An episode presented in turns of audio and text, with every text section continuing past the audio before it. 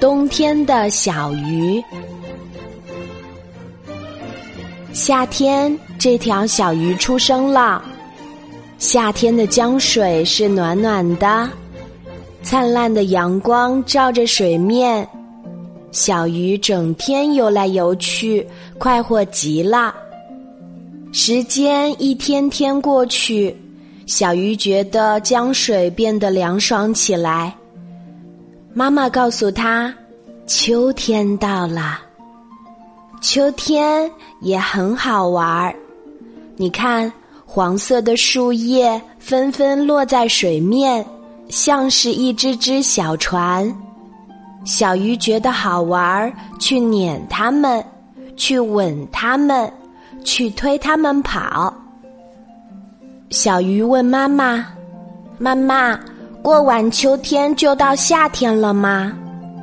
妈妈笑着说：“不，过完秋天，冬天就要到了。”小鱼让妈妈讲讲冬天是什么样子的。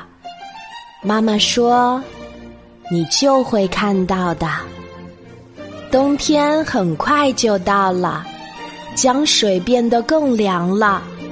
小鱼并不害怕。”让他害怕的是江水结起冰来。小鱼喊道：“妈妈，如果江水结冰了，我们会不会被闷死呀？”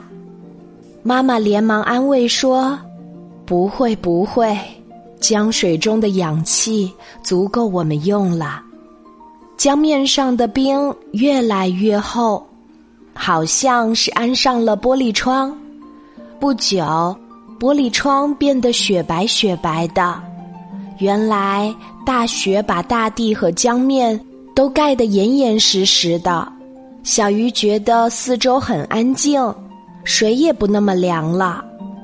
他刚想听妈妈讲故事，忽然头顶上轰隆隆的响起来，那声音响了一阵儿，就变得越来越小，终于听不见了。小鱼吃惊的问：“妈妈，这是什么声音？”妈妈平静地说：“是大汽车开过去。